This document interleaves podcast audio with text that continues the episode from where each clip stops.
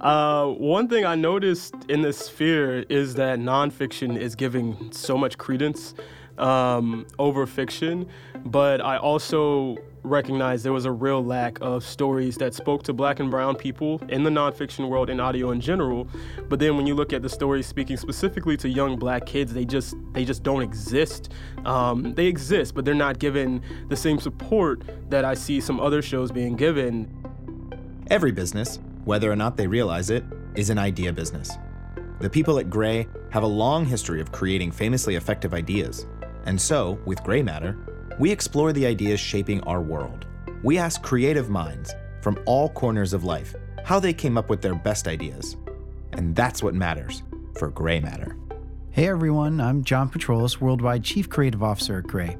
This week on Grey Matter, we had the incredible opportunity to speak with storyteller Morgan Givens. Morgan chatted over the phone with Grey project manager and Grey Matter producer Joey Scarillo. Morgan is a writer, performer, and audio producer but his journey began in an unexpected place as a police officer. Later, what began for Morgan as a news and talk show internship eventually turned into an incredible career in podcasting. He's been featured in the Washington Post, BuzzFeed, performed at Story District's Top Shelf, NPR's Invisibilia, and participated in the 2017 panel on the Art of Nonfiction podcasting at the AFI Documentary Film Festival.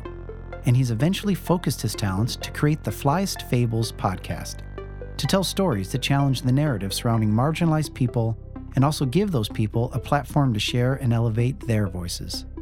Today, we'll hear from Morgan about the inspiration behind Flyest Fables, how he went from police officer to audio creator, how he has given rise to a new voice and narrative within the podcast industry, and what he hopes to accomplish with this evolving idea.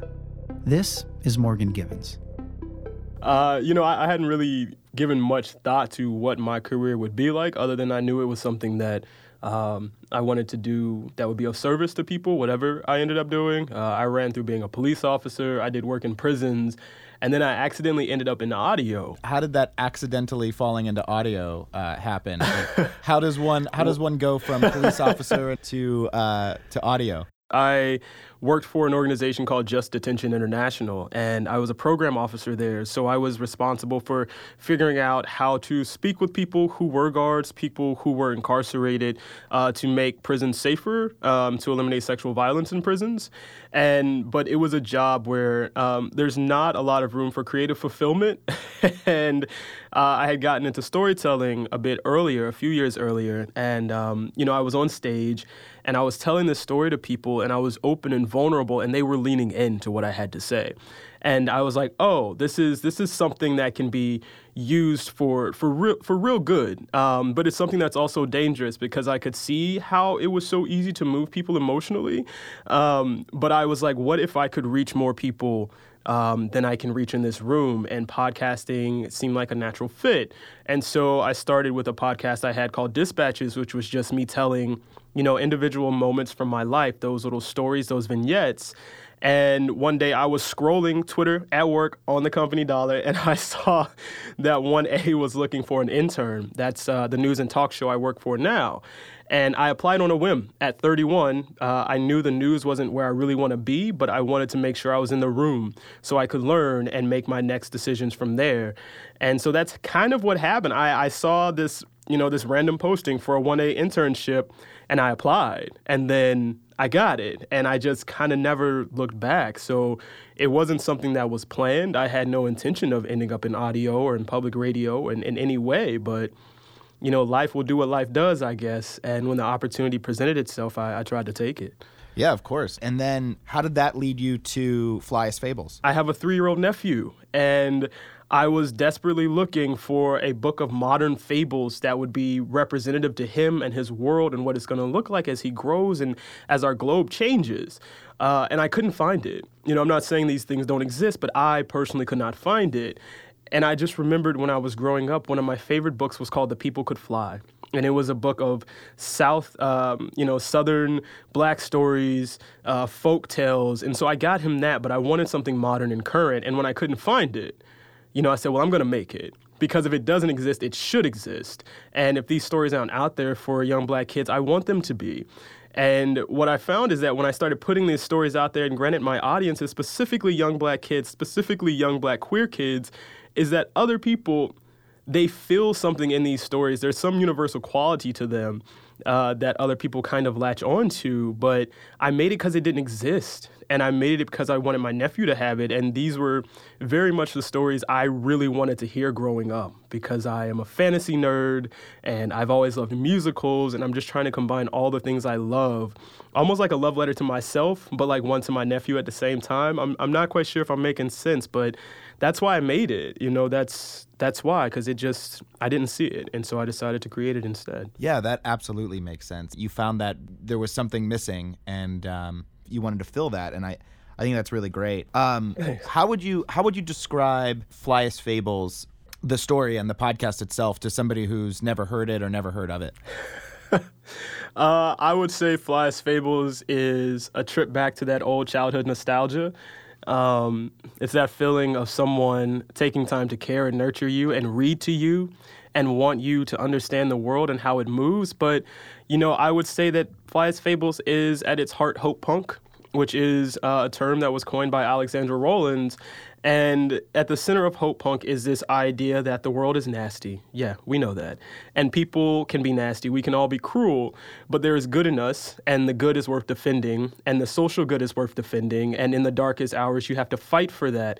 And so I create these scenarios, I write these stories, these new age fables where the outside story is just a modern take on on all the things that we see moving around us. So the, the first story opens up with a young boy named Antoine who's being bullied in school. And there are so many people who have dealt with that. There are people who deal with being bullied as adults. And, you know, he's running from his bullies. And as he's running, he sees a tear in a fence and he goes through it, which is a common fantasy trope, right? I'm going to go through this thing and enter a new world. And when he gets there, he finds this magical book. And as he reads this book, he dives into this fantasy world where there's a princess named Keisha who must save her mother, who's the queen of stories, and the kingdom of Orleans. And so as Keisha goes on her quest to save her mother, Antoine finds what he needs and gains the strength he needs to deal with the problems in his everyday life. Uh, and so I guess it's it is a touch of magical realism. Uh, it's old school fantasy with um, you know a new modern twist. But yeah, I, I, guess it's it's like black fairy tales that everybody enjoys uh, with musical breaks. Yeah. Um, that would be the best way I know how to describe the show. Yeah, and um, and so then the the name Flyest Fables, how did how did that come to you? Because um, I remember the the Fly Girls when I used to watch In Living Color growing up, uh, and things just being fly. You know, uh, yeah. my mom used to say that, and I used to say, "Mom, you're so corny," but like, uh, that's what she said growing up. Like, if you saw somebody in some nice kicks, they'd be like, "Oh, them kicks is fly," uh, and so fly is like this old school way of saying that's dope, that's really cool, yeah. Uh, that's fun. We love that, and so I wanted to recognize the roots of these stories um, because they're not they're new stories, but they're takes on things we've we've all kind of heard, we've all kind of seen and sensed before. And I wanted to recognize the fact that fables reoccur in every society, in every culture, in every generation when they're needed. So it's it's about harkening back and recognizing the fact that you know this is old school, but it's new school, and so these are flyest fables because they are fables for our 21st century, and they're fables through the lens of blackness, which is uh, something I don't see or I don't know if I've seen before. But whoever else out there got it, you know, hit me up, you know. but yeah. One of the things that I love so much about the show is um, is that you you do all the voices.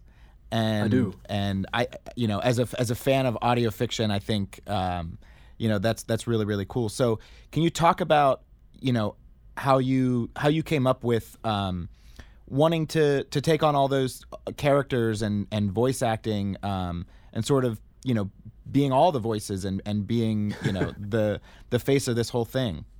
Sure. Um, well, part of it was necessity because if I'm going to hire voice actors, I want to be able to pay them. So it's like I don't want to take advantage of people and use their talents without being able to really acknowledge their work. And so it came down to me being like, okay, if I'm going to do this, I'm going to have to do it on my own. But also, I wanted it to maintain that storybook feel you know, because I remember growing up when my mom would read stories to me, she would become those characters. She would do their voices, uh, but it still sounded like my mom. So it still sounded like the original person, but I could tell she was acting, you know. But I also come from a family of storytellers. You know, when people in my family tell stories, they don't just say, I went to the store and then the cashier was mean. You know, my mom would be like, I was at the store, and then this cashier looked me in my face, and can you believe what she said? She opened her mouth and she said to me. And so my mom would embody these characters. And so I wanted wanted it to have that same sense of warmth and I wanted it to feel like you were being read a story. And so the way I was able to do that, one, out of necessity, but two, being like, okay, I am going to channel what I remember growing up. I am going to channel that sense of nostalgia because at the end of the day, we all kind of want a good story, you know, and we want to hear the passion in that person's voice and the vulnerability in the voice. And so it was out of necessity but it was out of very much keeping within the context of Flyest Fables because the entire thing is is a book. You know, it's a book within a book. And so, how do you make something sound like a, a storybook, like you're being read to? Then it, it kind of fell down to me to narrate all of these characters. And when I think of my characters, I don't give a lot of descriptors to them because I want people to envision them as them, you know, in their on their own, using their own imagination, and I want people to see themselves in the characters, and I can't do that if I over describe them, but I see them in my head. You know, I know who they are, I know what they're afraid of, I know what their dreams are, and the narrator outside of the book, the one who talks like this, you know, I picture him on a front porch with like a straw wicker hat and a corncob pipe, and he's sipping lemonade and he's reading this story to the world. So these characters are very much real to me, but it, it was want, me wanting to make sure it still felt like a storybook and me wanting it to have that really comforting feeling. And then just out of necessity, out of a lack of resources.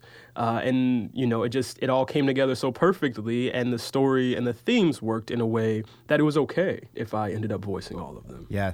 I, uh, I like to read to my two-year-old nephews, and um, mm-hmm. I I totally do all the voices as well. I didn't I wasn't See? even fully aware of it until you said it, but yeah, it is it definitely adds more fun to the storytelling when you can when you can do all the silly voices, and kids eat that up.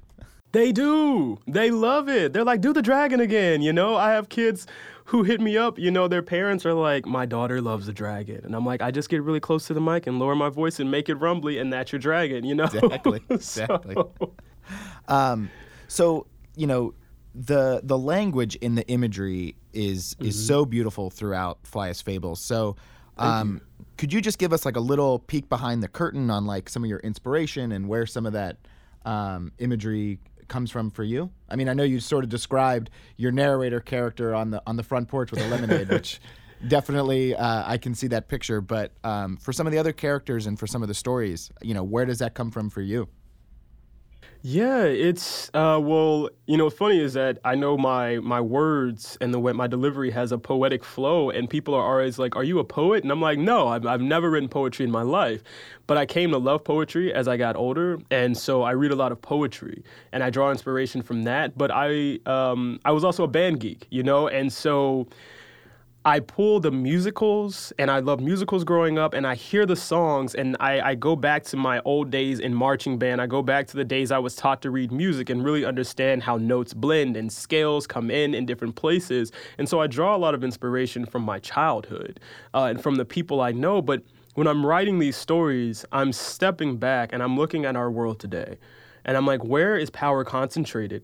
How did power get concentrated there? What has thwarted us from really addressing these issues? What is happening between us that keeps us from actually reckoning with what's going on and, and, and preventing us from actually having an equitable world, a just world, and a kind world? And so I look at the world around me. I understand how white supremacy works and misogyny and, and sexism and, and colonialism. And I'm like, how can I tell this story? In a way that young people see it at an age earlier than I did, uh, where they or and how can I tell this story where they recognize their strength uh, and know that their strength isn't tied solely to one person. Because even when I think about the civil rights movement, um, you know, Martin Luther King Jr., Malcolm X, all of those those two men are often held up as the pedestals of the movement. But what about all the people who made it possible? Because they weren't marching on their own. You know, they weren't organizing on their own. And so I think if we remember to teach people, especially young people, that they have inherent power on their own, that they can be the heroes of their own stories, even if they're flawed and they make mistakes. You can come back from those mistakes, you can come back from that injustice, and you can keep moving forward together to address these things. And so a lot of my inspiration comes from uh, some of the cynicism that I have about what I see around me with our politics and the way people are treated. Uh, but also, I grew up reading fantasy novels and I love fantasy novels, but I never saw myself in them, and that's mm-hmm. changing now. You know, there are so there were authors before they just weren't getting the shine, and more people are getting you know recognized. But I draw inspiration from old school fantasy novels. I draw inspiration from the role playing games I love to play, the RPGs like Final Fantasy uh, and Chrono Cross when I was growing up, because there was magic in them, you know, and there was more variety of the characters, and so I was more likely to see someone who looked like me in a fantasy video game than I would read about in the worlds of the books that I loved. And so I'm pulling from I'm pulling inspiration from musicals and I'm pulling it from my years in marching band and looking at the world and you know, also from my own failures because I can think of the moments when I have failed to be a good person. And I'm kind of trying to write these stories in a way where young people can hear them and I'm not telling them what to do or what to believe or how to behave. But I'm like, here are the mistakes we have made in our world. Here are the individual mistakes that I have made. Please learn from these so you don't have to do it again. But how do you tell that to young people? You have to tell it in, in, in story you know, and then you grow up and you begin to think deeply about the world around you. Uh, at least that's what happened for me. How long from when you first had the idea to when you brought the idea to life? Like three days. Wow. it was. Um, uh, I came up with the idea on Friday. I wrote the first draft of the first episode Friday, sent it to my friends. They hit me back with feedback that Saturday morning, and then I recorded it, and then I mixed and produced the episode uh, that Saturday and Sunday, and I launched it that Monday. So I believe the first episode came out October 6th, uh, 2018. So it was about a three day period from inspiration and thought to actually putting it out there um, and seeing what happened. Wow. Wow. So can you talk about some of the um, some of the supporters of the idea? I know you mentioned some of your your friends. You know, what who are some of the big supporters of Flyest Fables? Uh, I, I, really got to shout out um, Elena Fernandez Collins. She has a newsletter called Audio Dramatic that comes out with the Bello Collective, and she's a podcast reporter. And she was one of the first people to really you know, pay attention to Flyest Fables in a real way uh, and review the episodes and, and help get it the attention that I don't think I would be able to have gotten so quickly uh, if she hadn't helped put it in front of people. So I've, I've got to really shout her out and the Bello Collective and also Wil Williams, who is also a podcast reporter. Um, they they both actually Ellie and Will on their separate lists of best podcasts of 2018, you know, picked Flyest Fables, and so I have to you know recognize them for that. And then my team of people I work with at 1A, uh, the individual producers have told their friends about it. Uh, they've they've shared it with their their networks, and so you know, granted, I created this thing, but I've had friends who lifted it up along the way. I've had people I had never met, like Ellie and Will, who helped lift it up. So they they have been some of the big supporters, and the audio fiction community in general has been really great about sharing the show with other people and making sure people know it exists. Yes, Ellie and Will are uh, they're amazing. Uh, they've done so much. They've done so much for the audio drama community, and big, big, big fans of them without naming any names, who are some of the the the critics of the idea? I mean, have, have you gotten any, um, I guess, feedback mm. on on Flyest Fables? Is there anything people are not loving? Uh, um, well, all the feedback I've gotten so far has been positive, and I know at some point the critiques are going to come in. It's about managing those and figuring out which ones are worthy of my consideration and which ones are not. Uh, but when we think about people who have not been as supportive you know, um, pretty much like some of the the mainstream folks who are still like, well, what's the point of this? What are we supposed to do with this? How do we make money off of this? Um, and so I haven't gotten a lot of support from that. But you know, like I said, that's that's okay. You know, because the biggest critique I've heard from them is how do we make money off of it? How do we make money off of this? And so I'm like, oh, okay, you don't understand what I'm doing because you jumped immediately to money. Or I've heard from folks who are in these positions of power, these gatekeepers, who will be like, well, how, you know, what's our audience for this? And I'm like, I just told you your audience for this. And like, I, I've directed it to that audience, but I'm reaching a broader audience because of the universality of my shows and so I've had some of those white gatekeepers not understand the story. And I'm like, that's the very reason we need it, because you don't get it. And how do we reach out and diversify our listenership if we don't create the content and then we don't support the content that has been created? Because what tends to happen is they're like, well, let's go with, we want to, you know, support the idea that we've seen has been proven to work before in another capacity. And what happens when you do that is you continue to mainly support the ideas from white cis heteronormative men because you've said they've worked before. Well, why did they work before? Because the way our society works, those opportunities were presented and given. So if you want what you say you want, this diversifying of our listenership as the current listenership you have ages out, then you have to start supporting this content because once you support it, you will see the support coming in from the outside and you'll go, oh, it does work. It does. But the opportunity must be presented. Um, and so that's usually where I'm like getting the critique is because we don't know if this is going to work. So it's about um, them not wanting to take the creative risk and leap. But like I said, I'm I'm okay with it because this is a passion project and my heart is in it. So I'm not so much worried about making a million dollars off of this thing as I am just wanting people to hear it. Yeah. I think I think that's so important, you know, having those passion projects and and things that just really uh, really fulfill you. It reminds me. I saw a guy walking down the street near near our office here in New York, and um, his shirt said, uh, "Don't quit your daydream." And I don't know, that really stuck with me. Usually, T-shirts yeah. don't really stick with me, but um, so this is something that we we love to ask everybody that we we bring on. What's the best advice um, you've received along the way, and and who gave you that advice? Oh wow. Um, you know, I'd have to say uh, Jerry Mitchell, um, who is one of our, our midday hosts at WAMU where I work. She she said to me one day, um, she was like, Morgan, remember that no matter what you do, you always remember who you are and you are always who you you know, be yourself. Stand in the truth of who you are because in an industry where people are trying to mimic what they have seen as successful she's like being yourself is the best thing you can do. Uh, it is what makes your work your work. It is what makes you know literally you you. It is what attracts people to your work. So as you progress in this field if people begin noticing your work more never forget who you are and surround yourself with people who will remind you of who you are in case you forget did. Uh, and I feel like that's a theme I work in throughout Flyest Fables. It's like know who you are, remember who you are. And I think that might be the best advice I've gotten. And I've gotten some incredible advice from people because I've had the opportunity and I've been fortunate enough to work with some of the best in radio. But I, I think that's a piece of advice I will always remember uh, and that I hope to never forget. And that I've told my friends, like, don't ever let me become that person. So uh, I think Jerry telling me that, Jerry Mitchell telling me that is, is some of the best advice I've gotten. That's that's awesome. So tell me, like, when you know, after uh, Will and Ellie sort of gave you the shout outs, was that the moment that you knew that this uh, was successful, or what? What for you defines success with uh, with this? Sure. Um, it, it, it, might sound weird, but I I felt like I had something special the first episode.